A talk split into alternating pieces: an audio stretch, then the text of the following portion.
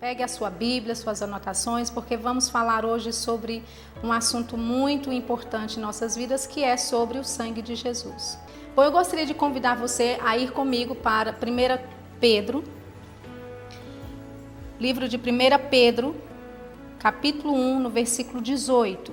Diz assim: Sabendo que não foi com coisas corruptíveis, como prata ou ouro, que fostes resgatados da vossa vã maneira de viver que por tradição recebestes dos vossos pais, mas com o precioso sangue de Cristo, como de um cordeiro imaculado e incontaminado, o qual, na verdade, em outro tempo, foi conhecido ainda antes da fundação do mundo, mas manifestado nestes últimos tempos por amor de vós eu gostaria de dizer que Pedro aqui, quando ele escreve esta carta, ele está dizendo que não for, nós não fomos resgatados da nossa vã maneira de viver, ou seja, da nossa vida passada, dos nossos velhos hábitos. Não fomos resgatados com prata, com ouro, que é uma coisa corruptível, mas fomos resgatados com o precioso sangue de Cristo, o precioso sangue de Jesus. Algumas pessoas pensam que o, o, o sangue de Jesus, ou o sacrifício que Jesus veio fazer na cruz do Calvário, veio simplesmente como um plano de urgência que Deus providenciou quando o homem pecou. A Bíblia aqui está dizendo que este sangue precioso foi conhecido antes mesmo da fundação do mundo. Isso nos, nos mostra que Deus já havia um plano já eterno com relação ao sangue de Cristo para nós. Isso também nos mostra que Deus não foi pego de surpresa quando o homem pecou. E muitas pessoas pensam que este plano de redenção que Deus providenciou para o homem foi um plano simplesmente urgente, de última hora que Deus fez. Mas Pedro aqui está dizendo que este sangue, o precioso sangue de Jesus, aquele sangue que nos resgatou da nossa maneira de viver, ele foi conhecido antes da fundação do mundo. Então eu poderia, dizer para você, meu amado, minha irmã, que este sangue não foi, não é, Deus não tratou o sangue de uma forma leviana, Deus não tratou o sangue de uma forma de, de, um plano B, um segundo plano que ele tinha, mas antes mesmo de eu e você termos nascido, Deus já havia preparado, já havia no seu coração com relação ao sangue, ao precioso sangue de Jesus. Eu gostaria também de, por favor, se você fosse comigo, para é, o Evangelho segundo João, Evangelho de João, no capítulo 20,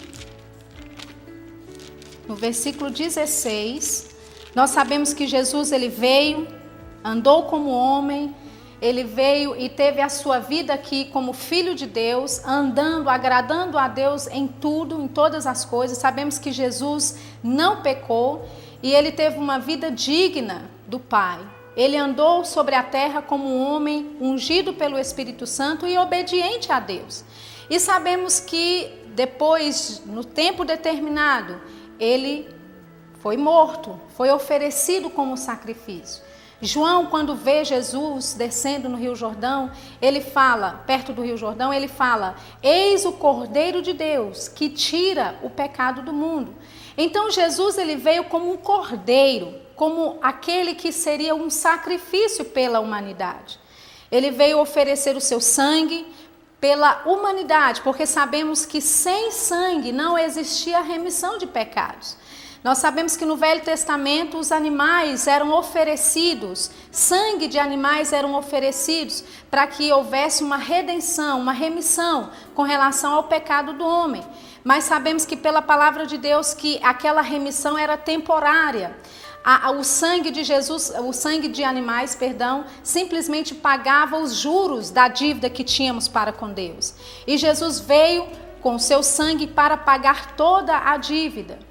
Então, quando Jesus veio e andou sobre a terra e morreu por nós, como em sacrifício na cruz do Calvário, nós entendemos que ele é, ofereceu a Deus o seu próprio sangue. E eu gostaria de falar um pouco sobre isso aqui em João.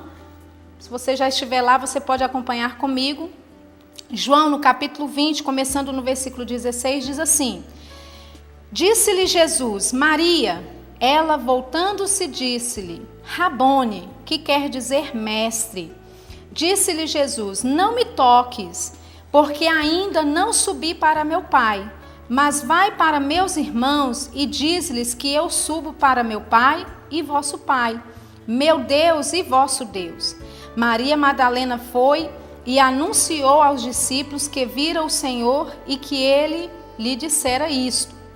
É interessante notarmos aqui, amados, que em Lucas, no capítulo 24, quando os discípulos estão todos reunidos e Jesus aparece no meio deles, eles ficaram maravilhados, ficaram atônitos de ver a presença de Jesus ali com eles. E naquele capítulo, em Lucas 24, Jesus ele, ele pede para que os discípulos toquem nele, para que eles pudessem ver que realmente não era apenas o Espírito de Jesus ali, mas Jesus estava ali em carne e osso. Ele, inclusive, neste mesmo texto, em Lucas 24, pede para que os discípulos tragam a ele comida, para que ele pudesse provar que ele estava ali em carne. Mas é interessante porque aqui, com Maria Madalena, Jesus fala para ela: não me toques. Por que não tocar? Já que mais tarde, em Lucas, depois deste evento, deste encontro com Maria Madalena, Jesus pede para os discípulos agora o tocarem.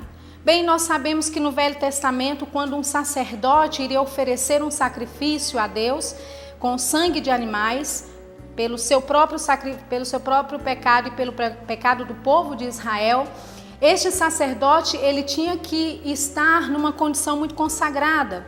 Ele não podia simplesmente é, estar envolvido em outras atividades, mas ele tinha que estar permanentemente consagrado a Deus. Ele não tinha nenhum, nenhum contato com mais ninguém, com mais nada, mas era ele apenas naquele templo, oferecendo o seu sacrifício a Deus, oferecendo o sacrifício de animais a Deus. Então, o fato aqui de Jesus não deixar que Maria Madalena é, o tocasse é simplesmente pelo fato de que ele ainda não havia subido ao Pai para oferecer o seu próprio sangue como sacrifício. Ele fala: Não me toques, porque eu não subi ao Pai ainda. O que ele quis dizer com aquilo? Ele havia acabado de ressuscitar e precisava entrar nos céus agora com o seu próprio sangue para oferecer este sangue em sacrifício por nós, por toda a nossa, por toda a raça humana. E é interessante perceber aqui, eu gostaria que você, por favor, fosse lá em Hebreus, porque em Hebreus fala sobre é, esta entrada de Jesus no, no, no, no templo, no santuário de Deus. Hebreus, por favor, no capítulo 9, no versículo 11, diz assim: Mas vindo Cristo, o sumo sacerdote dos bens futuros, por um maior e mais perfeito tabernáculo, não feito por mãos, isto é, não desta criação nem por sangue de bodes e bezerros, mas por seu próprio sangue. Entrou uma vez no santuário, havendo efetuado uma eterna redenção. Veja bem o versículo 24, olha só o que diz no mesmo capítulo, Hebreus 9, 24. Porque Cristo não entrou num santuário feito por mãos, figura do verdadeiro, porém no mesmo céu para agora comparecer por nós perante a face de Deus. Meus amados e minhas amadas, eu gostaria de dizer que Jesus, quando ele morreu e quando ele ressuscitou, ele foi até ao Pai oferecer o seu sacrifício, oferecer o seu sangue a nosso favor. Então, o motivo pelo qual eh, Maria Madalena não podia tocá-lo era justamente porque ele não havia oferecido ainda esse sangue puro, santo, diante de Deus. E vemos aqui em Hebreus, no capítulo 9, que Jesus ele ofereceu, ele entrou num santuário que não foi feito por mãos de homens. Ele entrou em, no templo de Deus, no santuário, nos céus, oferecendo o seu próprio sacrifício.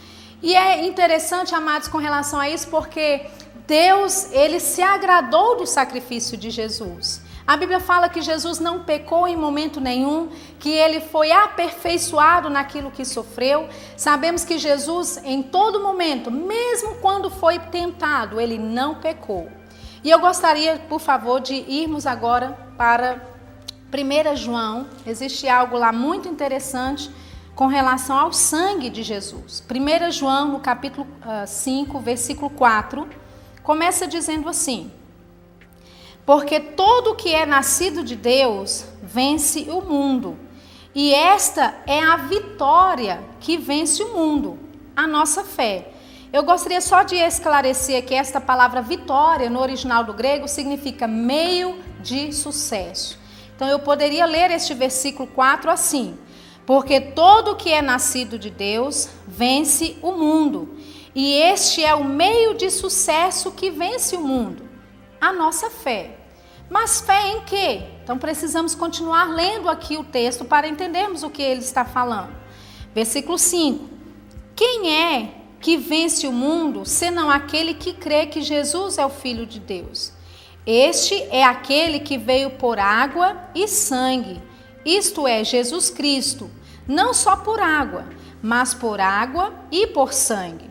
E o Espírito é o que testifica, porque o Espírito é a verdade.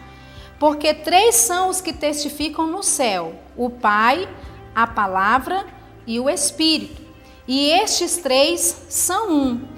E três são os que testificam na terra: o Espírito e a, e a água e o sangue. E estes três concordam num.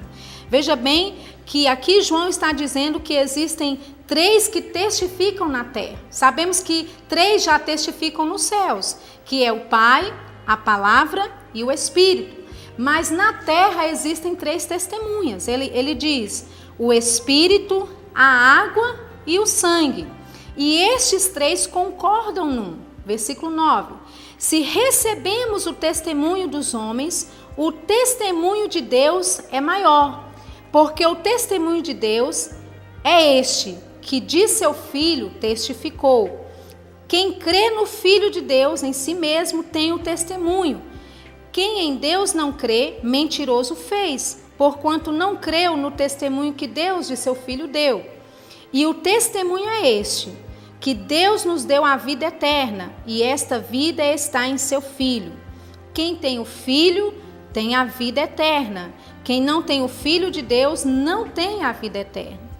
Versículo 13: Estas coisas vos escrevi, para que saibais que tendes a vida eterna, e para que creiais no nome do Filho de Deus. Amados, é interessante aqui porque nós lemos algumas palavras testificar, testemunho, que o sangue é o testemunho. E essa palavra no grego, o original, em que a, o Novo Testamento foi escrito, significa dar evidência. O, a palavra testemunhar ou testemunho também significa dar testemunho, falar daquilo que viu e ouviu. Então nós podemos entender aqui em 1 João que o sangue, no caso, porque estamos falando sobre este assunto, o sangue de Jesus, ele dá testemunho. O sangue de Jesus, ele dá evidência. Nós sabemos lá em Apocalipse no capítulo 12 que o diabo, ele é o acusador dos irmãos. Eu gostaria que você fosse lá comigo em Apocalipse no capítulo 12, no versículo 10. Diz assim: E ouvi uma grande voz no céu que dizia: Agora chegada está a salvação, e a força, e o reino do nosso Deus, e o poder do seu Cristo, porque já o acusador de nossos irmãos é derribado, o qual diante do nosso Deus os acusava de dia e de noite. Então, amados, a Bíblia fala que Satanás, o nosso inimigo, é o nosso acusador. É, ele é como o, o acusador, é, o advogado de acusação. Ele chega até você ou chega diante de Deus e fala: Olha, tá vendo que, o que Fulano fez? Tá vendo como é que ela não pode ou ele não pode é, é, merecer perdão? Tá vendo como ele ou, ou ela não pode é, ser bem sucedido? Ele é o nosso acusador.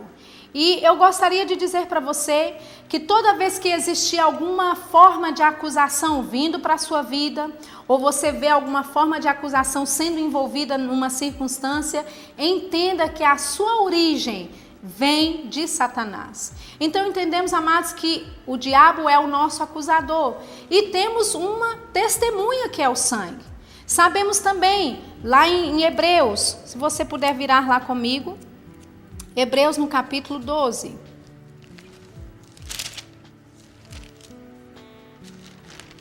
Hebreus capítulo 12, veja bem o que o versículo 23 diz. Diz assim: A universal assembleia e igreja dos primogênitos, que estão inscritos nos céus, e a Deus, o juiz de todos.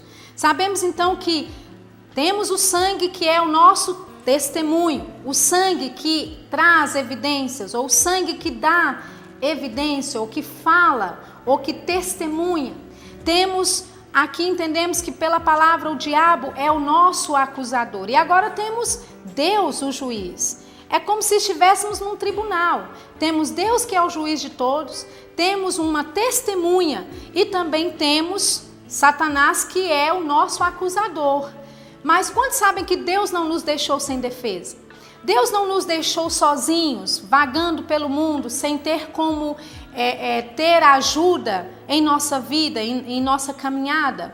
Deus ele nos constituiu um advogado e é o que está escrito. Vamos, por favor, para 1 João, no capítulo 2. 1 João, no capítulo 2. Veja bem o que o versículo 1 diz: Meus filhinhos, estas coisas vos escrevo para que não pequeis. E se alguém pecar, temos um advogado para com o Pai, Jesus Cristo, o justo. Então, meu amado, Jesus foi ou é o nosso advogado. Ele foi constituído por Deus como nosso advogado. Então, só para que você entenda, temos Deus como nosso juiz, temos o sangue, que é a nossa testemunha, temos Satanás, que é o nosso acusador, que constantemente nos acusa de algo que fizemos. Já no passado, ou dois ou três minutos atrás, ele sempre está querendo nos acusar. Mas Deus não nos deixou sem ajuda, nos enviou um advogado de defesa. Jesus, o justo, ele é o nosso advogado. Então vamos imaginar que estamos numa sala, num tribunal, onde temos Deus que é o juiz, Satanás que é o nosso acusador, nosso advogado de acusação, Jesus, o nosso advogado de defesa, e então todos se levantam porque Deus, o juiz, ele entra naquela sala de tribunal e aí ele quer ouvir as acusações. E você sabe muito bem que o diabo ele tem acusações contra nós. Muitas vezes ele traz coisas na nossa mente que já passaram, coisas de 5, 10 anos atrás.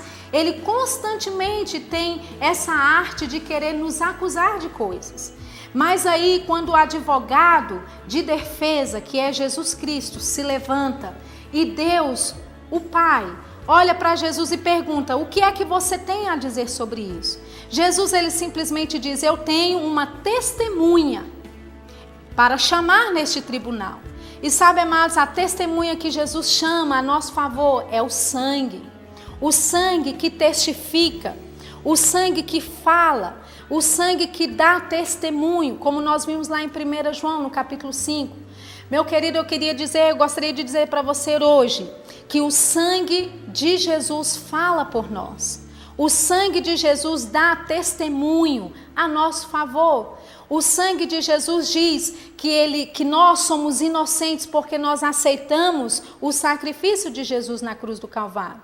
É interessante essa questão de sangue porque lá em Hebreus mesmo, eu gostaria que você fosse lá em Hebreus novamente, Lá em Hebreus, no capítulo 12, veja bem, nós lemos o versículo 23 antes, mas eu gostaria de ler o versículo 24 com você, que diz assim: E a Jesus, o mediador de uma nova aliança, e ao sangue da aspersão, que fala melhor do que o sangue de Abel.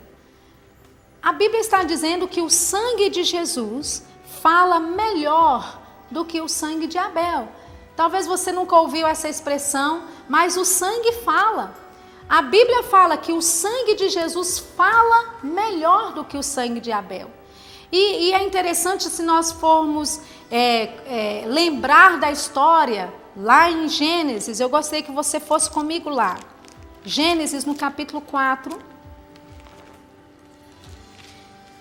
Começando do versículo 3, diz assim: E aconteceu ao cabo de dias que Caim trouxe do fruto da terra uma oferta ao Senhor.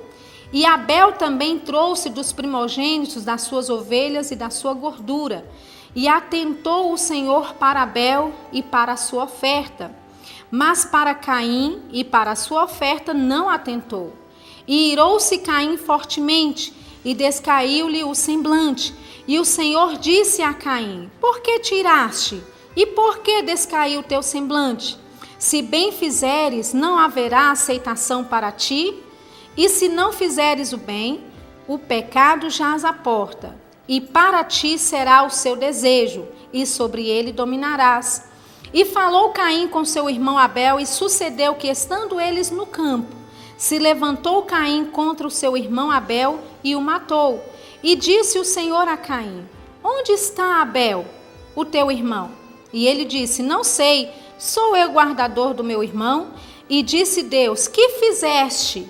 A voz do sangue do teu irmão clama desde a terra. É interessante notarmos aqui, primeiramente, existem algumas coisas que eu gostaria de dizer com relação a este texto. É, é interessante aqui porque eu não realmente creio que Abel e Caim um dia chegaram e disseram: Vamos fazer uma disputa entre eu e você. Vamos ver quem é que vai oferecer um sacrifício a Deus e ver de quem Deus se agrada. É, certamente eles foram ensinados sobre sacrifício. Eles devem ter visto Adão oferecer sacrifícios a Deus, ofertas a Deus antes. E, e, e, é interessante porque em Hebreus, no capítulo 11, no versículo 4, diz que pela fé Abel ofereceu um melhor sacrifício. Se, se Abel foi ofereceu esse sacrifício pela fé, com certeza ele já havia ouvido falar de sacrifício antes. Ora, sabemos que a fé vem pelo ouvir e o ouvir a palavra. Se Abel teve fé para oferecer sacrifício, é porque ele ouviu sobre sacrifício antes. Então, com certeza, os dois filhos, não somente eles dois, mas os outros que vieram também, foram ensinados com relação a sacrifício. E o interessante é que Abel ofereceu da gordura. Ele ofereceu daquilo que ele tinha, mas não de sua própria justiça, mas daquilo que ele sabia que deveria fazer. Mas a Bíblia fala que Caim ofereceu do melhor da oferta na terra. E, e o Senhor não atentou para a sua oferta. E veja bem o que diz o versículo 7: fala assim: Se bem fizeres, não haverá remissão para ti. Ora, sabemos que a remissão dos pecados acontece com o derramamento de sangue. Então, Caim sabia exatamente como é que ele deveria oferecer aquele sacrifício, que ele precisava, assim como Abel, oferecer da gordura. Assim como Abel, ele deveria cortar, sacrificar um animal, mas ele não fez. E porque ele não fez, ele ficou é, irado, o seu semblante caiu, a Bíblia fala. E é interessante aqui porque quando Caim matou Abel, a Bíblia não fala, não, não diz respeito com relação ao o que é que Caim fez com o corpo. A Bíblia não fala é, o que, onde é que Caim escondeu o corpo do seu irmão Abel. Talvez Caim tenha matado Abel e arrastado o seu corpo por quilômetros de distância. Talvez Caim matou Abel e cavou uma vala tão profunda para que Abel pudesse ser jogado ali dentro e ele fechado aquela cova e estava tudo bem. Mas perceba bem o que Deus disse para Caim. Ele falou a voz do sangue do teu irmão. Ele não falou o corpo do teu irmão que eu vejo está na terra e está clamando a mim. Ele falou a voz do sangue do teu irmão. E sabe, meus amados, a voz do sangue de Abel, sendo do Velho Testamento, sendo de, um, de, um, de, de um, um, uma dispensação ainda que não tinha a graça de Deus que não tinha ainda o sacrifício feito na cruz do Calvário por ele, ele clamou por vingança, ele clamou por justiça. Mas, amados, lemos lá em Hebreus, no capítulo 12, versículo 24, que o sangue de Cristo, O sangue de Jesus, o sangue da aspersão, fala melhor do que o sangue de Abel. Nós podemos entender hoje que onde o sangue de Abel gritaria justiça, gritaria vingança, nós sabemos que o sangue de Jesus grita misericórdia. E é este mesmo sangue que está naquele tribunal e que é chamado para testemunhar ao meu favor e ao seu. Meu amado, minha amada irmã, não se é, engane com os enganos do inimigo. Entenda quem você é por causa do sangue.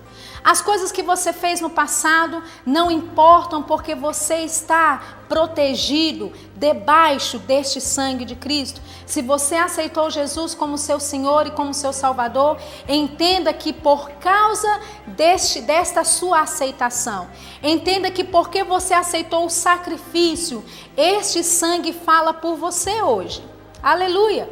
Então, queridos, podemos entender que onde o diabo traz acusação, onde ele traz o plano dele de destruição para a sua vida. Quando ele fala que você deve ser doente, o sangue de Jesus vai dizer que você é curado.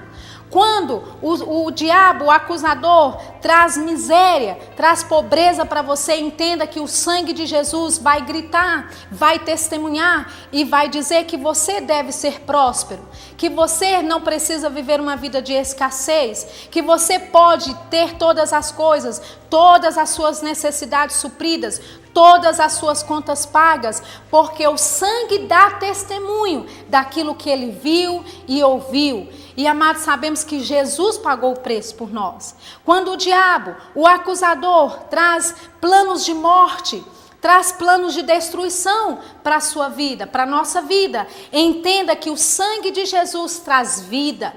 O sangue de Jesus traz promessa, traz vida em abundância. E por que temos esta confiança, amados? No sangue de Jesus. Eu costumo dizer que nós que somos da palavra da fé, Costumo dizer que nós que é, abraçamos esta visão da fé, nós não podemos esquecer de onde nós viemos. Eu não estou dizendo que você deve viver no passado, não estou dizendo que você deve viver é, de, de, daquilo que já passou, daquilo das coisas que você fez errado. Não estou dizendo isso. O que eu quero dizer é que tudo que temos em Cristo é por causa do sangue. Toda a nossa vida em Deus é por causa do sangue. No Velho Testamento, o homem precisava se aproximar de Deus por um sangue de animal. Isto não mudou. Hoje nós nos aproximamos de Deus. A única a única diferença é que não por sangues de animais, de touros e bodes mais, como no Velho Testamento, mas hoje podemos nos aproximar de Deus através do sangue de Jesus. O cordeiro que foi morto por mim e por você, o cordeiro que se ofereceu em sacrifício pelo meu pecado e pelo seu pecado. Então, amados, nós não podemos esquecer que é por causa do sangue que eu tenho justiça, que eu sou justiça de Deus. É por causa do sangue que tenho toda a, a, os benefícios que Deus já me deu em Cristo Jesus. Não é só porque eu tenho fé, não é só porque eu creio na palavra, não é só porque eu conheço a Bíblia de Gênesis, Apocalipse, meu amado irmão, mas é por causa do sangue que nos fez justos em Cristo Jesus. E por causa disso, temos a total confiança e entendemos que quando oramos, sabemos que Deus nos ouve. Deus não mudou os seus Deus não, não mudou a si mesmo. A Bíblia fala em Tiago que ele não muda. Em Deus não existe sombra de variação, mas sabemos que Deus mudou os seus métodos, porque se Deus não havia mudado os seus métodos, meus queridos, estávamos até hoje oferecendo sangue de bois, oferecendo sangue de animais, mas entendemos agora que o sangue que foi oferecido foi o sangue de Jesus, pelo meu pecado e pelo seu pecado. E meu querido, existe poder neste sangue. Eu não sei com relação a você, mas esse não é apenas um jargão que nós deveríamos falar na igreja, que o sangue de Jesus tem poder.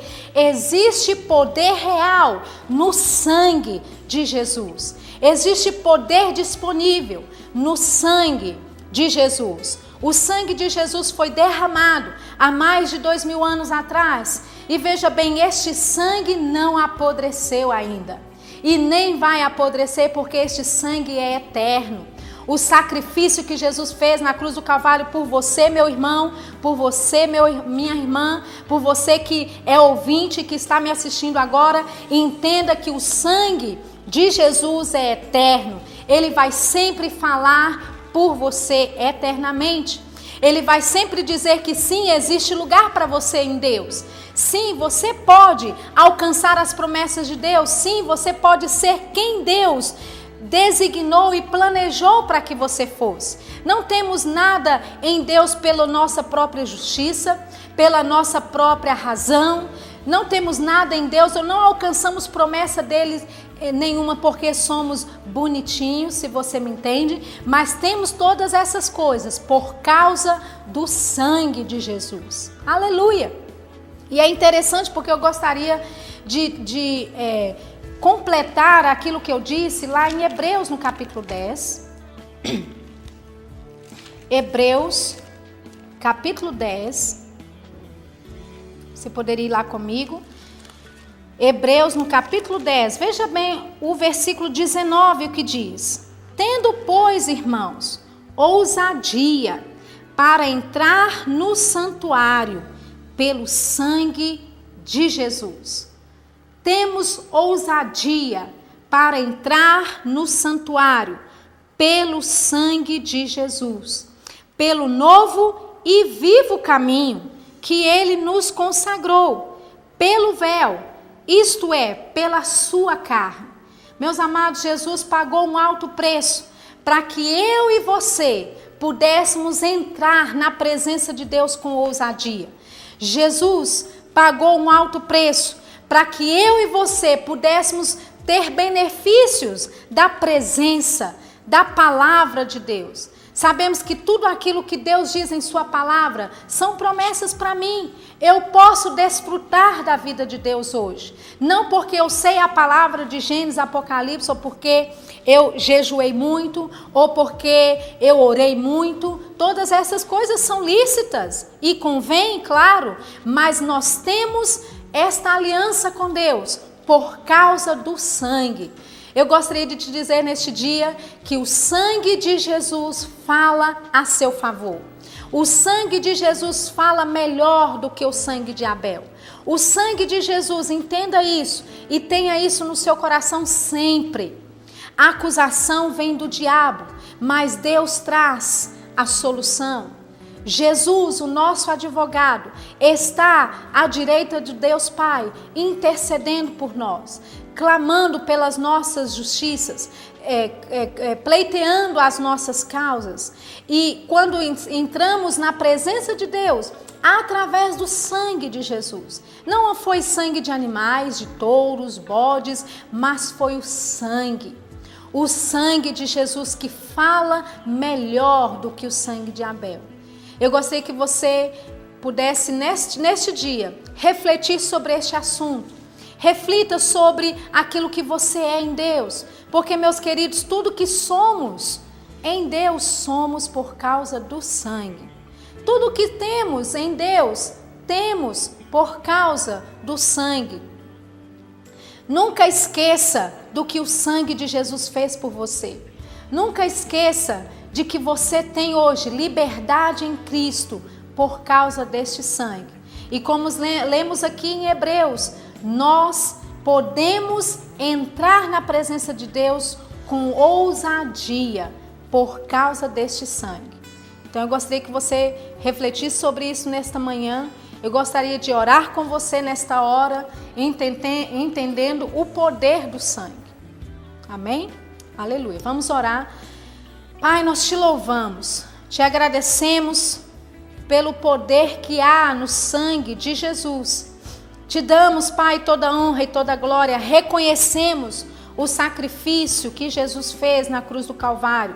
Reconhecemos que ele desceu, se despiu da sua glória, não teve por usurpação ser igual a Deus, mas veio e, como servo, como homem, desceu e foi obediente. E a tua palavra diz que ele foi obediente até a morte e morte de cruz. Pai, nós te louvamos, te agradecemos pela obediência em Cristo. Te agradecemos porque foi por causa do sangue de Jesus, o precioso sangue de Jesus, que foi preparado por mim antes da fundação do mundo. Este mesmo sangue fala um bom testemunho a meu favor. Este mesmo sangue fala que ao invés de pobreza eu posso ter riqueza e provisão. Este mesmo sangue que ao invés de morte fala que eu posso ter vida e vida em abundância. Pai, nós te louvamos pelo sangue de Jesus hoje. Te agradecemos por tudo que o Senhor tem feito em nossas vidas. Te damos graça, te louvamos porque o Senhor é bom. Te, entendemos o teu plano em nossas vidas, Pai. E te agradecemos por tudo que o Senhor tem feito e por aquilo ainda que o Senhor há de fazer. Em nome de Jesus. Amém. Muito obrigado pelo seu tempo. Que Deus te abençoe.